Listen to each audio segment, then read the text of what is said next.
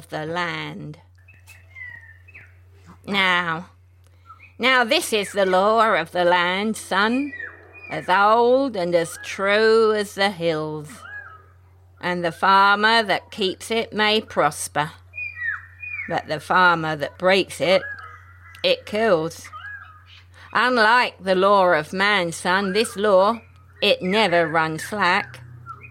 What you take from the land for your own son, well, you've damn well got to put back.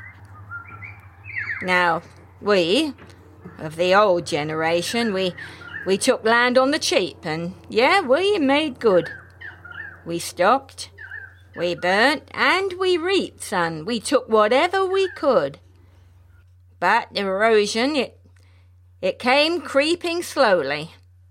Then, yeah, hastened on with a rush. Our bluegrass went to glory, and we don't relish wiregrass much.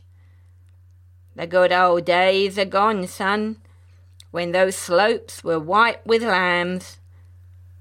Now the lambs lie thin and starved, son, and the silt has choked our dams. Did I say that those days were past, son? Well, for me, they're as good as gone, but to you, they will come again, son, when the job I sat you is done. I have paid for this farm, and I've fenced it. I have robbed it, and, well, now I unmask. You gotta put it back, son, and yours, yours is the harder task. Stock all the paddocks wisely. Rotate them all you can. Block all the loose storm water and spread 'em out like a fan. Trample your straw to compost. Feed it. Feed it to the soil. Contour your lands where they need it. There's virtue in sweat and toil. We don't really own the land, son. We, we hold it and pass away. The land belongs to the nation till the dawn of judgment day. Now the nation holds you worthy, and you'll see, if you're straight and just, that to rob the soil you hold, son, is forsaking a nation's trust don't ask of your farm a fortune.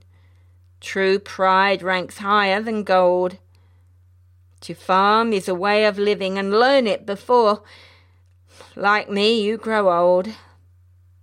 Now, this is the law of the land, son. To take out, you've got to put back.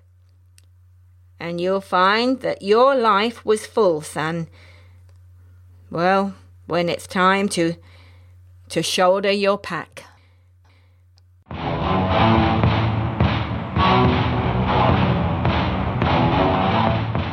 Have been listening to The Law of the Land, read by Brianda Cross, author unknown.